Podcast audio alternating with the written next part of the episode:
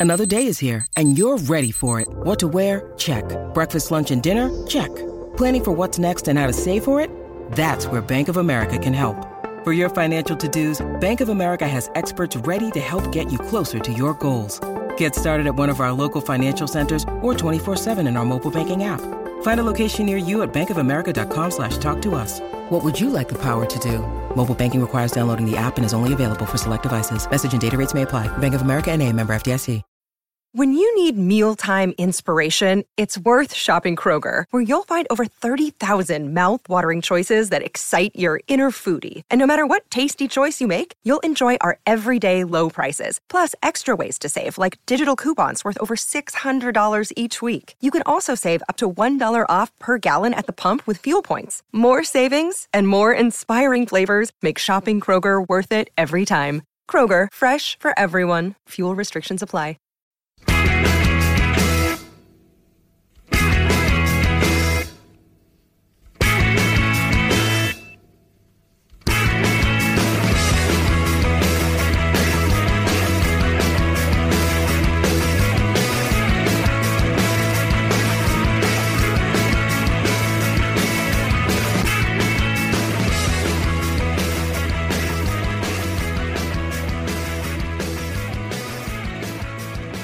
Hello and welcome to the Terrace Scottish Football Podcast. My name is Joel Sked and I'm delighted to be joined by another guest. This time, the new editor of Nutmeg Magazine and author Daniel Gray. Thanks for coming on, Dan. How are you?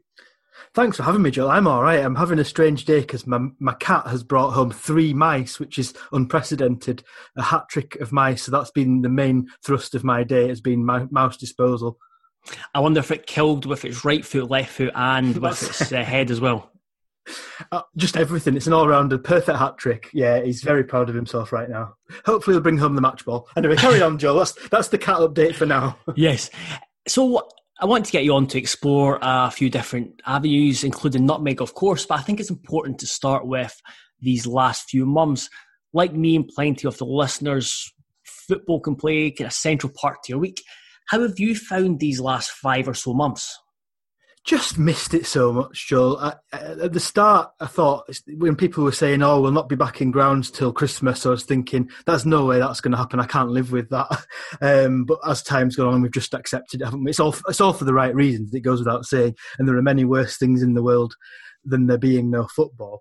But um, I've struggled. Saturdays, particularly, I find myself crabby um, not a nice person to be around, really. I just out of the routine, whether it's going down to Middlesbrough from Edinburgh to watch them, and in, in, that routine of seeing my friends, or of going off around Scotland as I do to, to watch football at various places, missed it terribly. Um, there's no two ways about it. And, and, after a while, I thought I should stop apologising for the fact I'm missing football because you feel bad saying it given everything else that's going on. But it's a big part of your life. It's a big part of millions of our lives and our mental health and, and all of the rest. So haven't coped well. Sort of enjoyed some of the telly stuff just because it's something, but on the whole, it has only emphasised how much they need us in the grounds and how much we need to be there. Yeah, I think you touched on a good point there where you don't want to trivialize what's been a very serious uh, kind of moment in time. And to be honest, to begin with, I didn't miss it all that much, but then you you kind of start to yearn for it, and it is it's a lot of it is escape, kind of escapism, and like I said, it, it plays a, a, important part in many people's lives. People who are volunteers, people who uh, people mm. who work. So uh, while it is small in the grand scheme of things, it's, it's still it's still very important. If I've, I've, mm. I've kind of found myself at each stage, I've I've missed something something new as uh, or just each each few weeks something's changed. What's something that I've missed the most? Uh, can can you kind of relate to us, or, or, has there been this one thing that you've you've missed more than most? Oh, you're right in saying various things, but each week something will get me. Very early on on Five Live, you know, many of your listeners will be uh, BBC Scotland listeners, and rightly so, rather than Five Live. But as an Englishman, Five Live is my go-to on a Saturday, and they played the normal music early on when there was going to be no football, and that got me. I was leaning. I remember leaning as if I was crying, and probably was. And my wife thinking I was really concerned about the state of the world or something because I've heard particular music that they play at five o'clock for sports report. And then it's something different each week. The other day I was mixing the Nutmeg podcast, trying to source a really good noise of the sound after a goal goes in and the goosebumps I got just listening to various, just that, that second the ball goes in and that, then there's that pause and then you go mental. You'll know it well from when Tynecastle's noisy, boy is it noisy. And so it's, it's something different like that. Certainly this week though, it's that moment of seeing your team score and embracing all around you. I'm, I'm missing that tremendously. But you know, Middlesbrough aren't really scoring anyway, so there's no point in us being there. But it's, it's the idea of it, isn't it? Yeah, because I, I, found I found myself a couple of times just out for a run and deviating towards Tynecastle just to just to get a get a look. If I know I, I could go on online, I could just look at pictures. Yeah. Uh, I, I, know I'm going to run past there. Nothing's really changed, but it's weirdly just gives you um, gives you a wee boost just running past uh, running past the football stadium, knowing that it's it's still there. Yeah, absolutely right. And there's a, there's a your attachment to your own stadium is really profound because you pay to get in, but you don't own any of it, and yet you feel if you have a season ticket that that's actually your seat. So we've effectively been locked out of our second homes, and that's a big thing, really. It's it's a real home from home, even though you have some of your very worst times there. Mm. It's a big part of you going back to that same place. That it's a safe place in some ways. It's just comforting, and it, it really is called home for a reason. And I think we're realizing that a lot, and each of us can't wait to get back into our own home in that way. Yeah, because you've maybe slightly different to some of the listeners is that your team has Middlesbrough has obviously been back in action because you have been able to kind of watch from afar because there's still not missing that ability to to go to the ground. How have you found the watching behind closed doors on stream on the on the television? Because again, this is something that certainly the fans of this 12 teams in the Premiership are going to have to get used to for the first couple of months of the state, uh, season at least. Yeah, I generally gave up on watching the streams quite early on because I found it so dispiriting, the fake noise and things. But I've mm. actually found it quite listenable because if you listen on BBC Tees, it's not completely different to normally listening on BBC Tees. You know, there's a sort of fake rumbling in the background, but it's the same voices, and you're able to, as always with radio commentary, to build your own pictures. So you can build a full stadium in your head that way. So that's been the way I've, I've consumed it in general. When it started out, it just didn't feel like real football. I didn't consider us to still be stuck in the relegation quagmire that we are going into the last game um, tomorrow as we record. And so it just felt surreal. It felt like pre-season really because you weren't engaged. You knew you wouldn't be going to games, which I don't go to many friendlies because they're just dull. And so it felt like that. But as time has gone on, it is proper. The press conferences happen, but they happen in a different way. So there, there are also, because I write a lot about the small delights of football, and one small delight of lockdown football has been the Zoom press conference and getting to see obviously the interiors of journalist houses.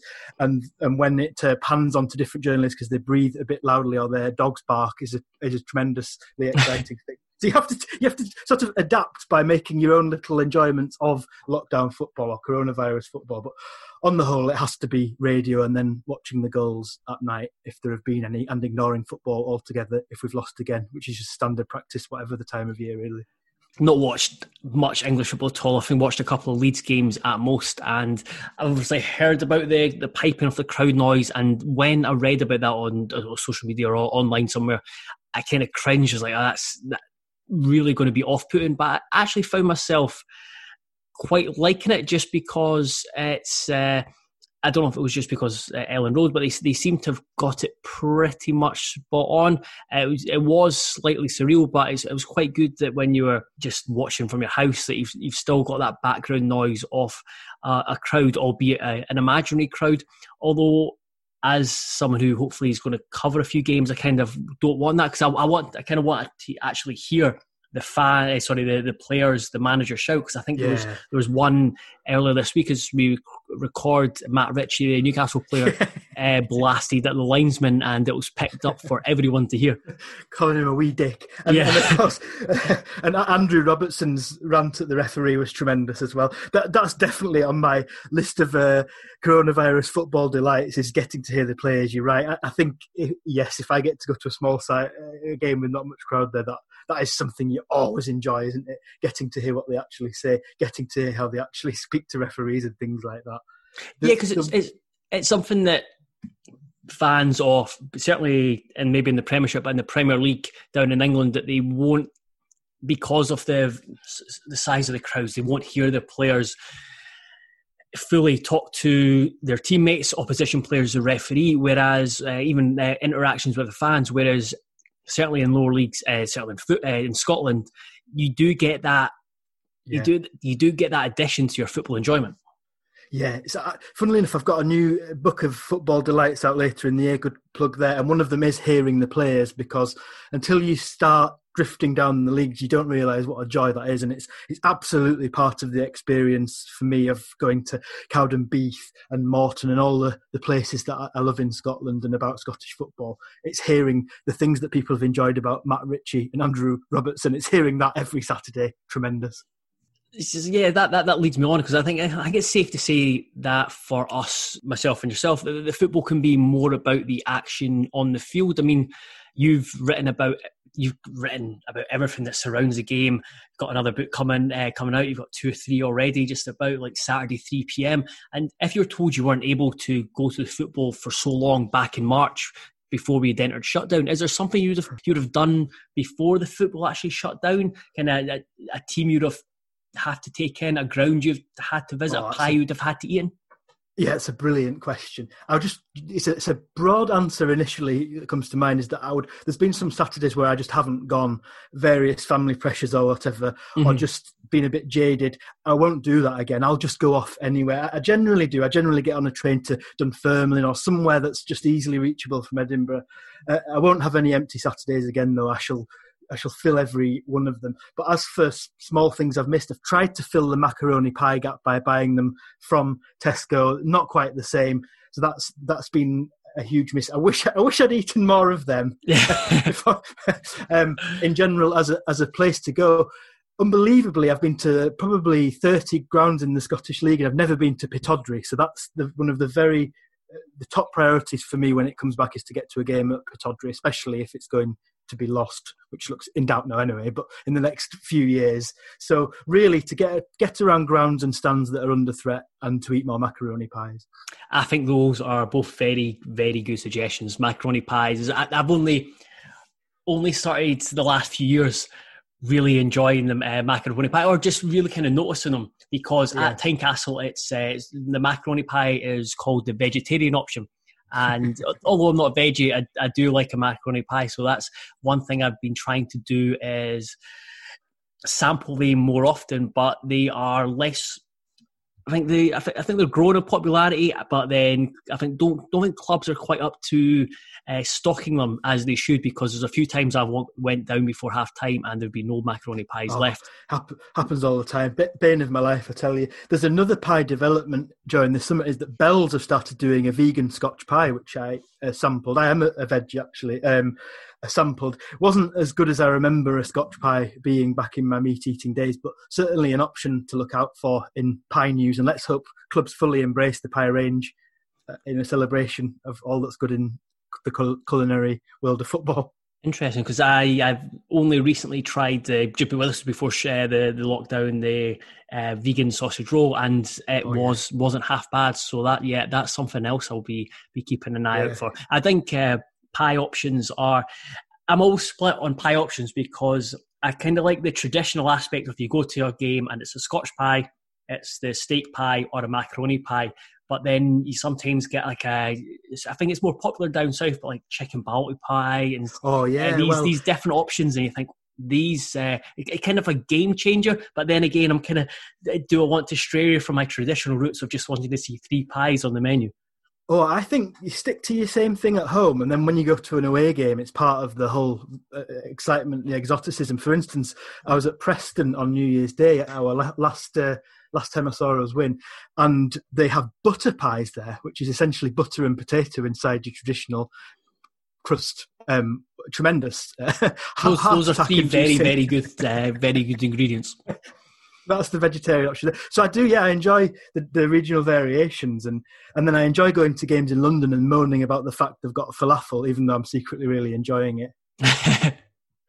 and just going back to the, the, the stadium side of things, I have I was kind of similar with you with the last certainly the last month or so, thinking I need to make sure that I go once football's back up and running, make sure I go to games every weekend and maybe spread out a bit more in terms of who I go to see, what grounds I go to. I've done the done the forty two, but it's always good to go back and yeah, and kind of spread the love, so to speak. And I was I had it in my head thinking, right, Hearts are not going to be back in action until middle October, so that's fine. I can I can go to a different ground in the Premiership every week. And then the realization uh, kind of dawned on me that oh no, it's going to be behind closed doors for so long. Yeah, that's the the main pro about relegation is some different grounds, isn't it? That's a, if if Borough go down, I'm thinking that as well. But yeah, who knows when away fans will be back in. That's a that's a, a concern for that strategy, isn't it? Definitely. So, so what what do you think the last few months uh, has has done for football supporters? We've we've had to contend with a lot of nonsense, certainly in Scotland, off the field. Do you think it's only strengthened that that feeling? Do you think a lot, a lot of other people be in similar boat that that they are not going to miss that uh, that chance when the football comes back around and wake up on a Saturday morning and think, nah, I'm not going to bother? I think so. Certainly initially, um, and then when we do get back to 100% capacities, I think absolutely. I think when that moment happens, whether it's due to the uh, vaccine coming through or what, we will see a real attendance boom in the style of after World War One and World War Two. Uh, I think that we just have we're going to realise what we treasure. And conversely, I, I, felt like footballers in their social media accounts and things, and, and remarks about playing behind closed doors have have talked about really appreciating fans a bit more as well. So I think that'll work both both ways. I hope so, anyway. I'm sure we'll be back to just barracking them after about four minutes, but um, yeah, it's it's been a, a good time for, for thinking like that. Definitely, the, of course, the the joy of being in love with Scottish football is it hasn't stopped being entertaining, and it hasn't stopped being entertaining since the minute I moved up here about 15 years ago. So it doesn't matter if there's no games in Scotland to an extent because it's just every day there's still something to sort of bang your head on the desk at, which is something I love about the game here. So. You mentioned that you moved you moved up here was it 15 16 years ago so so, so mm. scottish football in general we've talked about you're a, you're a big middlesbrough fan yet you wrote stramash exploring the towns and teams of scotland how how yeah. did you how did you fall in love with scotland and, and why well, I, I came up here to see Hearts. Actually, I came up to see Phil Stamp playing. Um, okay, who's a Borough legend, and I had a Hearts mate that I got to know very friend of friend at university in Newcastle, and so he invited me up to go to see Phil Stamp playing at Firhill, um, and Stampy that day was actually only on the bench. I think he'd been injured, but that same day we kept on drinking, and I met my now wife in the Citrus Club on Lothian Road in Edinburgh about one in the morning, and I've never really gone back. So it was all all down to the Ginger Cupid Phil Stamp that I'm here. Um, but in terms of falling for the game, when I moved to Edinburgh, there was a Rangers shop and a Celtic shop, and I bear no ill will to those clubs. They're real impressive institutions when you when you're from elsewhere. You do look up and uh, amazed by the size of them. But there was a Rangers shop and a Celtic shop in Edinburgh, and I, I just found the imbalance of the football here remarkable. Really, when you have two in this city, when you have two fantastic clubs in Hibs and Hearts, and then similarly, I would go to little towns and see the buses. The classic thing of the buses leaving from Coatbridge, Cowdenbeath to go and watch the old firm. And I really wanted to get to know the, the teams in those towns and the fans that were still going to watch their local teams. And I've always felt that you get to know a country by getting to know its football. Football is social history. It's how you get to know a town. And so I went off to 12 different towns, watched 12 games, researched the teams in the towns a lot as well uh, in terms of the history, uh, and just thoroughly enjoyed. It's 10 years ago now, but just got to know the place so well by going to the type of places that Edinburgh folk go, oh, what are you going there for? But you get there and it couldn't be friendlier. The clubs couldn't be more authentic. The football often enjoyable, frequently terrible, but always something to write about. And yeah, I, I really um, got to know the country well through that. I think you, you do get to know a place by its small towns and its football teams. These were exotic places to me as an Englishman, Queen of the South, St Mirren, those names that you only hear on the results service uh, to a lot of us from England. They, they just they have a real pull to them. you know, there's the reality slightly different when you get there, but it still does maintain that. And I still have that about Scottish football, that outsider's eye. So um, I love the the sort of sarcasm there is about the game up here, but sometimes it takes an outsider to draw out some of the beauty that there is as well. And I will always defend the Scottish game uh, from you know pretty much from the moment I got here. I've I've defended the Scottish game because um, I, I, I, fell in love with it. Simple as that.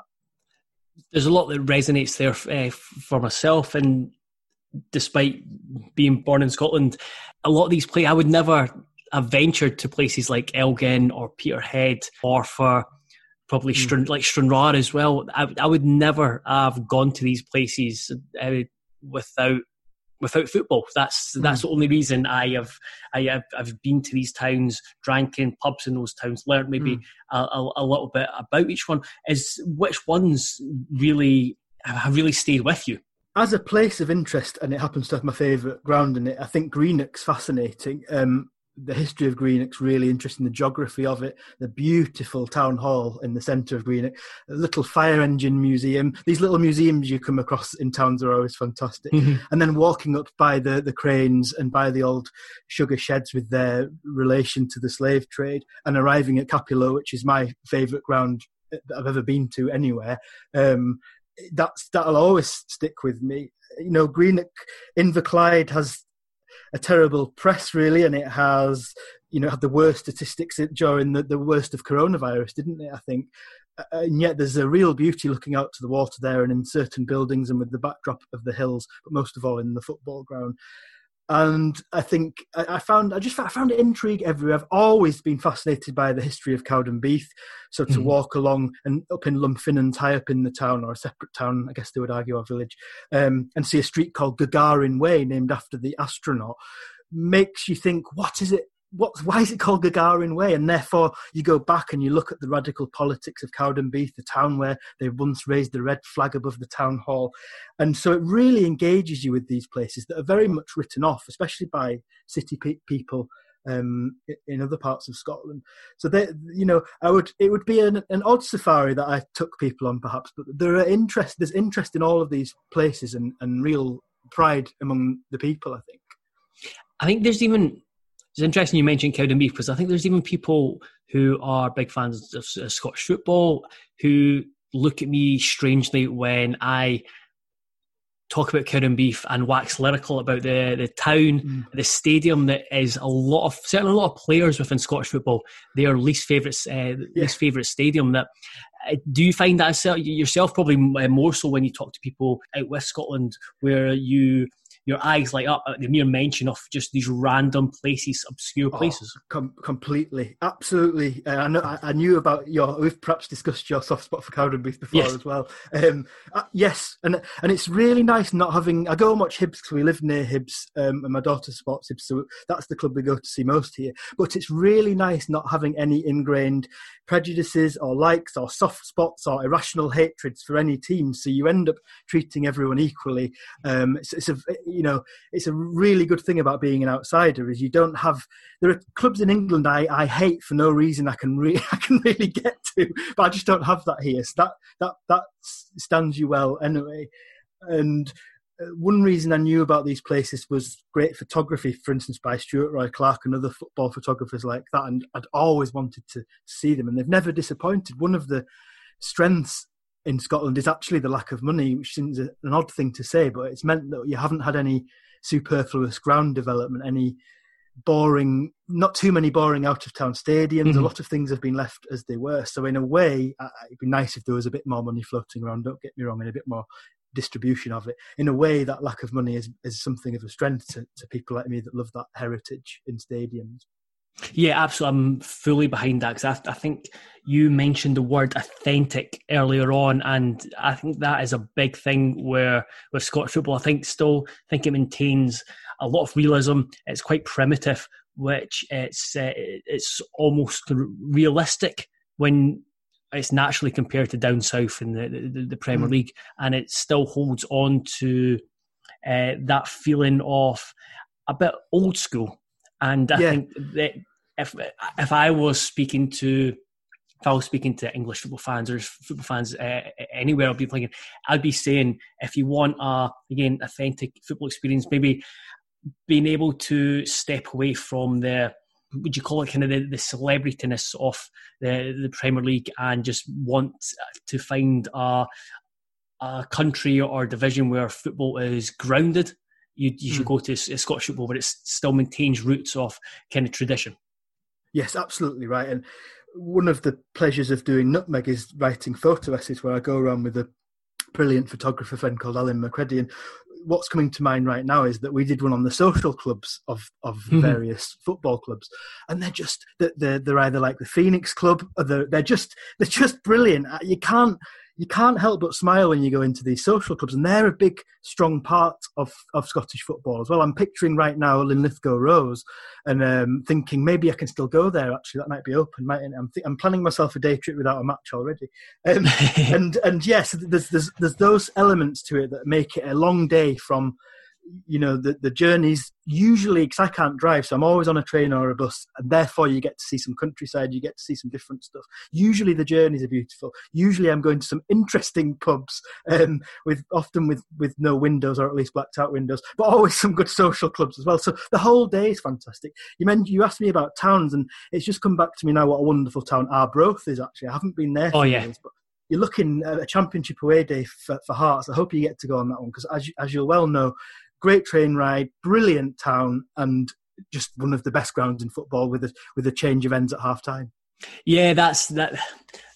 I Arbroath's a place I could uh, speak about positively for a long time. So first of all, when you, a big a big thing for an away day is when you get off the train and there's a pub. You, you know you're you know oh, you're in a yeah. good place. There's a pub right next to the train station. I'm thinking of Ross County, literally five yeah, steps. great pub. The, yeah, that's the, yeah, the Mallard. Superb.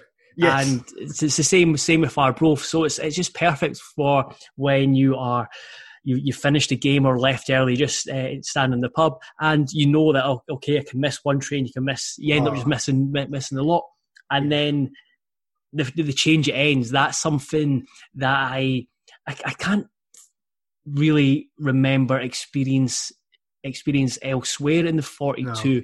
Uh, it was uh, been to both a, few, a couple of times with Cowdenbeath, and beef, and there was always a bit of animosity. So they were always the you're always switching, and when you did, there's it's quite a narrow.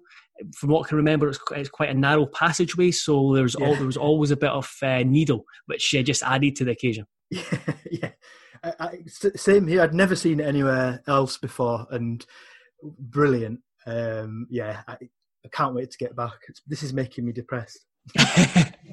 the you mentioned Cappielow. What what makes that one of your? Sorry, not one of your favourite ground.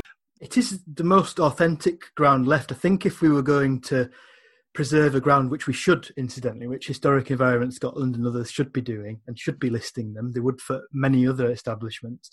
And Somerset Park Ayr United is the same.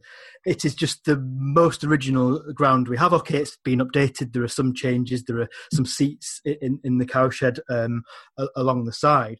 But in terms of going in and being able to stand um, on proper old terraces and lean against crush bars in terms of a Subbuteo style main stand to your left with the floodlights poking out of the roof with the wooden seats. Just unbelievable amounts of character. And then that big gaping terrace that runs along with those seats in the middle, but generally thought of as a terrace, the big roof, the beautiful two floodlights, which I think they got from Love Street actually, um, in the corners, and then the wee Dublin end where the away fans are stuck to be rained on character and beauty, but it's also what goes on outside the ground. So it's being able to see one of the cranes from in the corner. It's being able to feel the railway next to you and the hills and the sea on the other side and see those sugar sheds because it just shows that Scottish football and its clubs are rooted in the industry and geography around them, and all is part and parcel, and all is interconnected. And I think it just has everything from that point of view. Just sticking on one of the one of the things you mentioned about the away fans, again, I'm all for encouraging encouraging away fans to go to games because I think a bigger away crowd makes for a mm. better atmosphere and just for a better occasion as a whole. But I also think as an away fan, you need to suffer a bit more So I'm thinking, exactly. I'm thinking Central Park, like Morton as well. So you're you're behind the goals, or no matter where you're sitting, so you are going to be getting battered by the elements. Yeah, absolutely right. And it makes it makes an away win even sweeter. But that goes right to the top of the game, doesn't it? Where you think where Newcastle United stick their away fans right up in the top of the Yeah. stand. And so yes, clubs must employ these tactics. I I fully agree with that. From what you've what you've discovered, how how central is the game north of the border to your writing? It gave me back my love of the the soul of the game. I think it's fair to say regularly going up here. I, I got- Stramash, as I said, is ten years ago. At that time, I, I still had my season ticket at Middlesbrough. Funny enough, I've just bought one for next season in a, in a strange act of madness. Um, and I was going back to watch people like Mido or Mido pick up. I think he was on tw- 25, 30 grand a week. Big, overweight, useless player. All of these players that were just well taking the piss out of the club, and then going to see overpaid opponents. We were a Premiership fixture back then. And I was slowly losing my love for the game. There's no doubt about it. And it has replenished that. And it didn't just replenish it once in Scotland, it, it replenishes it frequently every time I go. I- I'm not absolutely misty eyed about it at all. I've seen some terrible games that I just can't wait to finish so I can go back to the social club. But it always replenishes my love for the game. Those mornings when I can't really be bothered and I look at the fixtures and think I'll go to Kirkcaldy and it's cold and I get to Waverley and I think I could just go and sit in the pub and watch Jeff Stelling here. But I still go, I make myself go and I get there and I always come away feeling better. Terrible game or not, freezing or not, something happens. Someone's tells me a good story. Anything. I just look at that, for instance, we're talking about Raith, I look at the old wooden stand and feel better about football and, and it replenishes me every time and I think I hope that never goes away really. There's so much to be distracted that even when the football's rubbish, that there is characters within the uh, within the, the stands, like Kirkcaldy, where you can see people walking past half the main stand, and then on other side you got the you got the train going by. Yeah, absolutely right. It's not just in the ground, is it? It's it's the views as well. So you think of Alloa and looking out to the beautiful hills. If you stood in the home end behind the goal, there's just, there's there's geographical beauty and distraction as well to be had. And and it's it's about character because it comes down to. Uh, the fact that in these grounds you can look beyond the architecture of them is interesting and they're of different size and they have nooks and crannies and they have gaps and they have holes and they have faults in a modern stadium doesn't happen and there's nothing really to see anyway because it's usually on the edge of town. And so that lack of movement and lack of investment has ended up being what's kept the heart in these places. But yeah mainly it's looking around at, at the, the different people uh, um, you know seeing who's trying to open a packet of crisps with their mouths seeing who's managing to balance all of their brown sauce on the very top of the pie particularly unique scottish skill. There's always something to watch Do you find your football viewing different from when you go to watch Middlesbrough? it's two different things really i think because any game watching middlesbrough i care about i don't see if it's a terrible game because i don't care if it's a terrible game if we win i think we're all like that about our teams i'm committed i'm noisy i'm irrational i'm unbearable and i hope when i go to scottish games i'm more considered and i'm looking around at different things um, and i am noticing the the game whether it's quality or not a bit more so it's almost like there's two different followers of football in that way.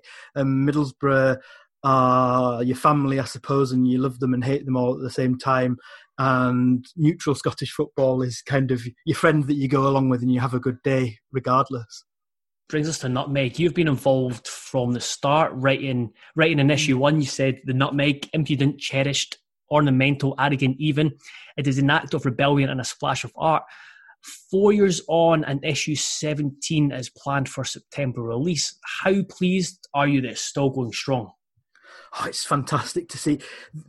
As you've mentioned earlier, I've taken the title editor recently to reflect being more involved, and this is the first time I've seen the amount of articles we're getting in on such a broad array of subjects. I know Ali, that created Nutmeg, was worried at the start that we may eventually dry up on material. There are absolutely no signs of that. It's more writers are coming forward, more ideas are coming forward, and that's a lovely thing for me. It's a really nice thing as well to be bringing through writers who haven't perhaps seen their stuff in print before, because that's how we all get started. Mm-hmm. I got mm-hmm. started in fanzines, and bringing on board more established writers as well that you know that I've met down the years. So to have them together in one magazine that's so finely designed and, and smells good, as we always say, and still going strong is a great thing, and and plenty more of ideas into the future as well to keep it going. Not to change too much because it's a, it's a lovely thing and people love it, but just to keep evolving it so it never becomes repetitive in, in any way. That's the hope with it, and, and it continues to grow because the readership's up um, during the coronavirus, and we hope to keep those readers and, and, keep building more. And actually, we've seen a trend in more readers in England recently who don't even have much of an interest in the Scottish game, but they get hold of a copy, they see it's a lovely thing, and suddenly they're all set to come to Morton the next time the football's on again it's not just the magazine itself. The magazine's obviously the, the, central part, but there's events and podcasts on the back of it. There's the Young Writers Competition. Why do you think Nutmeg has been a success, and why do you think it's it's kind of now really is a part of Scottish football? I think, and you've been a huge part of this, if not the driving force in, in the terrace and view from the terrace. There's a movement in the last few years to be a bit more positive about the game here, and that that's not being rose tinted about it because a lot of what you do and what we do is to laugh at the, the hmm. shortcomings and things like that and point them out as well seriously. Um, and but I do detect that a change in tone from when I moved up here, when it would always be looking over the border, saying, "Oh, we haven't got the money. We're not like." It's a different sport to the sport in England, and I I love both. But there's more of a movement of celebration of Scottish football. Nutmeg's part of that. The terrace stuff's certainly part of that, and a number of other writers and, and different movements. So I think that has tapped into the way we're feeling. We're thinking this game here has been battered for long enough, and sometimes self-inflicted, mostly self-inflicted. Actually, let's let's celebrate it a bit more. So there's that, and then I've always felt there's thousands, tens of thousands of fans like us that like to sit down and read quality stuff about the game, that have time and want to get away from the screen. We spend all our days and nights on screens, and so the paper object actually, okay, print is in perpetual crisis these days, but there is a market for quality paper objects still, and for you to want to, you know, people send us pictures of them reading it by a lock or in the pub or hmm. wherever, uh, and you think yes, because that's moment, that's a moment to yourself, and we all need those. So the print thing will remain. I hope will will become rejuvenated. You know, some clubs are now doing print, or some fans are now doing print fanzines again. For instance, it's by no means dead, and and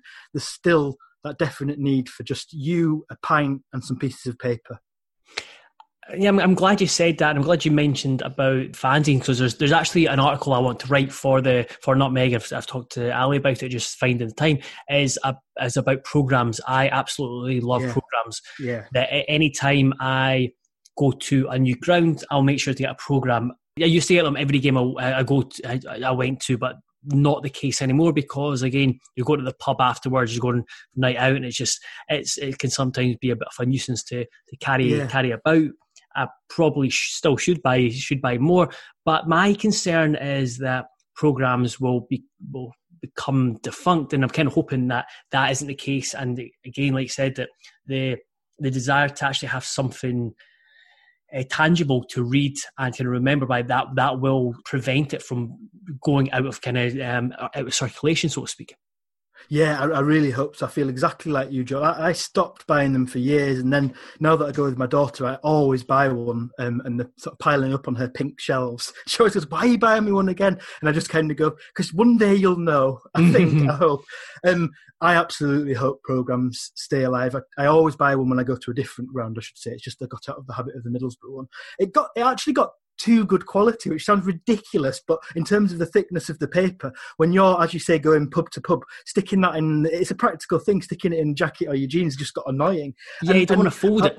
No, all of that, and so if, if you're not uh, uh, going straight home as a younger fan or whatever, it's it's uh, becomes a bit of a burden. But uh, uh which brings me to I hope programs innovate. Why not a pocket-sized program like an old size of the the Wee Red Book or something that just goes into your back pocket? There's room for innovation with them, definitely. Uh, there's no reason they can't move forward and use how, how great modern design is really and, and be a bit more nifty about it and be a quid again maybe be, be two quid because mm. when they mm. go up to four that's a sort yeah. when you start to think hmm. yeah because it's a very good point about them being too good because you, you, go to certainly european when it's a, like when it's a cup semi final, cup final, or Hearts or whoever is involved in a European game, uh, they become bigger and more. Um, more professional, more plush. That they are uh, bigger pages, cleaner pages. They just they just seem to be a lot a lot a lot cleaner. But then it comes with more expense. I, I do remember Hibs. They trialled it. If it was a few seasons ago now, they trialled it, and I think they basically stripped it right back, and it was it was a pound, but it didn't last too long. Mm. It's, it's a struggle, isn't it? Because it's reintroducing it to young people's habits, particularly. I think I, I, don't imagine a lot of the sort of late teens and early twenties folk that go to matches buy one, um, whereas I was well in the habit by then. So it's very habitual. So it's about re-engaging them or, or aiming at a, a, new audience, isn't it? But yeah, the simple small program it should have um, a, a dull column by the manager that ends yours in football and also wishes today's opponents good luck, but only after today. Um, it should have a, a, sort of uh, an article from a chairman or board member with slightly um, strange opinions uh, and, and, strong opinions. I always like that when you get a smaller program. It should have pictures of last week's game, and it should have that beautiful page with all the fixtures and results, with goal scorers in bold and attendances for you to stare at, and pen picks, short introductions to opponents. They're the key category, and of course a centrefold poster. So the, the, when it when they were simpler, they were better like that. And I think this thickness is probably one of the it, when you try and become something you're not, which is a magazine, people go elsewhere for a magazine. They go to the match for a simple program like that. The bigger they've got, the the more advertising space they need to fill, and it just yeah, it does yeah. become like a, a many yellow pages. You think, oh, that's that's that's a lot of pages, and when you're flicking through, it's like you could eh, you could be done reading it before uh, kickoff, and you got nothing else to read for for half time. on on your travel, just sticking on programs, is there is there any particular program that stands out within Scottish football? This is such a predictable answer, and I can't believe I'm giving it again. But the Cowdenbeath program is yeah, really yeah. good. That's that. I think that's what I was I was I was going to get to because if you didn't answer it, I was certainly going to bring it up. I always remember having a column called "That's Fife" as well, like "That's Life," which I like. Yeah. Um, but just stuff you want to read, printed simply, probably done on someone's PC at home um, on an early program. But it actually has really interesting stuff, a good quiz, good bits about last week's match, and yeah, it's it's actually closer to a fanzine, but with that official stamp and access. So yeah, uh, um, per, frequently surprised by how good that is. That's damned by faint praise, isn't it? Got a cracking name as well, the the Blue Brazilian. Oh, beautiful. A good yeah, that's another ingredient for a program is a good name. Do you think Nutmeg has been a great boost for fans who are looking for a avenue to write and uh, get their opinion across where they maybe don't have that ability within their own within their own club or from their fans where the, the, the fanzine scene has kind of uh, fallen away I think there's plenty of places to write. There's probably more places than there've ever been due to the net. What what there aren't, as you say, are, are print places to mm. write, and nothing. And you know, as a as a writer, where, I imagine still for you, nothing beats seeing your stuff in the printed version of, of the Scotsman compared to the website. And I, I think people still really, really feel that it's all right. You see your article, it's good, you like it, you tweet it, great, mm-hmm. but you get it on and, and nutmeg's particularly sumptuous paper, but you get it on paper of any type, see your name, see your stuff, and it's brilliant. It's electrifying. The first time that happens to you is one of the it's the best time probably. Not that everything's downhill; it's still a thrill, but um, and I think to be giving other people that ability to have that thrill, yeah, that that is something that's lacking. So it's good to be able to do that. A particular direction you'd like to see it go, or maybe not a direction. Would is there something that we can expect from Nutmeg that you'd like to introduce? I think sort of stronger themes. We did a grounds theme in the last issue where we'll have five or six articles on a particular theme. That's hmm. kind mm. of happened sometimes in the past anyway, when two or three things have come in and have made for a good grouping. But just we'll drive a few more of, of those. Very often just into my interest there, you know, into things that are interesting for, for different people. So won't, there won't be a Middlesbrough theme, don't worry. Um, uh, so that that's one thing. But really, to keep it going, don't you know if you if it's a if it's a new manager's job, it's about not changing a winning team, but also to keep bringing new writers on, whether it's people I've never heard of, never heard from that are just finishing university or not, or uh, school pupils, whatever, through to established writers, just to keep bringing the freshness of different voices, different angles. And uh, one exercise I'm going to go through is is going through all 16 so far and looking at in percentage terms what we've covered most, who we've covered most, and, and things like that. Because it's a good time to to look back and take stock and produce a nice pie chart of uh, how much Partick Thistle content we've had.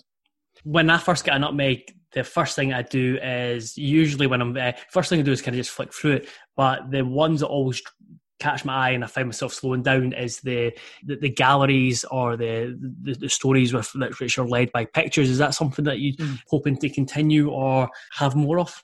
Yeah, I think um, more of a visual presence than there was at the start. Ali always intended it to be mainly printed and always be mainly the written word. But yes, certainly a bit more than right at the start when we just had perhaps the photo essay and not much else. In the last, the last one's a good guide really, where there's mm-hmm. a, a, bit more uh, of illustration uh, and photography.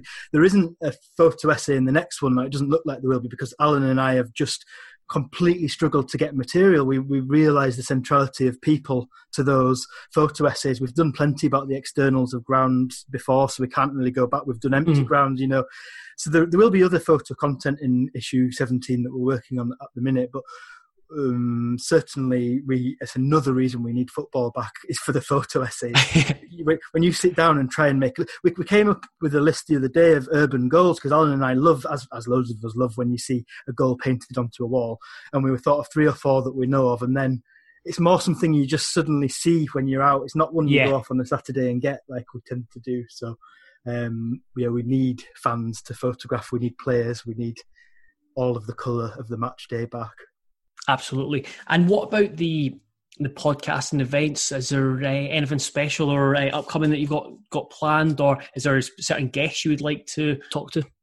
Again working on the, the list for the podcast for the next year of, of trying to get people the direction we were going in was to do more sort of mini documentaries which do take me a long time to edit but are really mm-hmm. worth it. So going you know the things you and i have talked about going and making a podcast of that. So going to our a bit like some of the stuff you do with the vts on, on, on view from terrace of course um, uh, almost putting some of the chapters from stramash into a little podcast form. So going to gayfield and speaking to people that's that was very much on the agenda until until March when, when all of that stopped. So, so certainly a move back to that when we're allowed.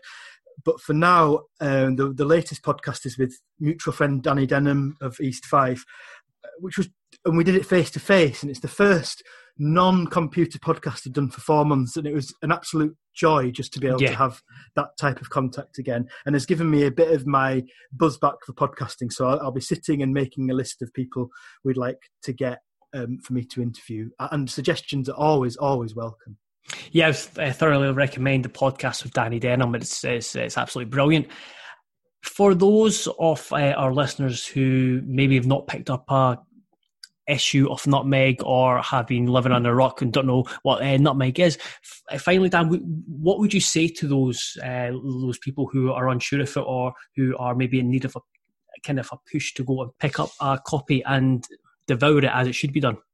I think those who haven't seen Nutmeg before, that you are able, if you live in Edinburgh, to go somewhere like Portobello Books and see a physical copy, and a couple of different stockists in Glasgow as well.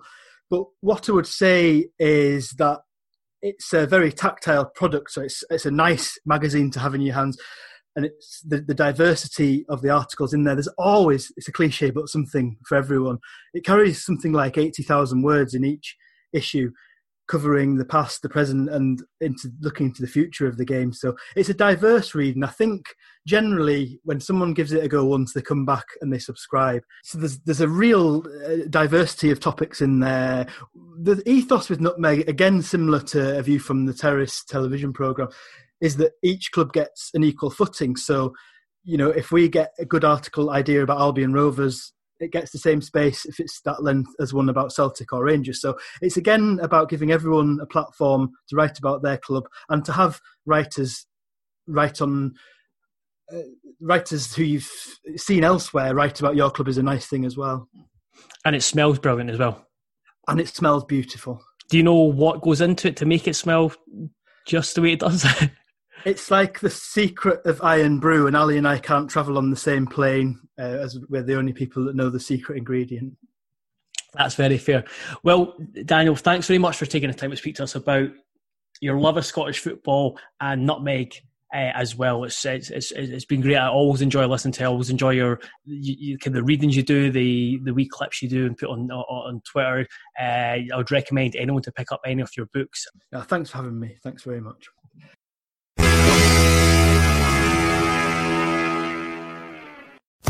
Sports Social Podcast Network.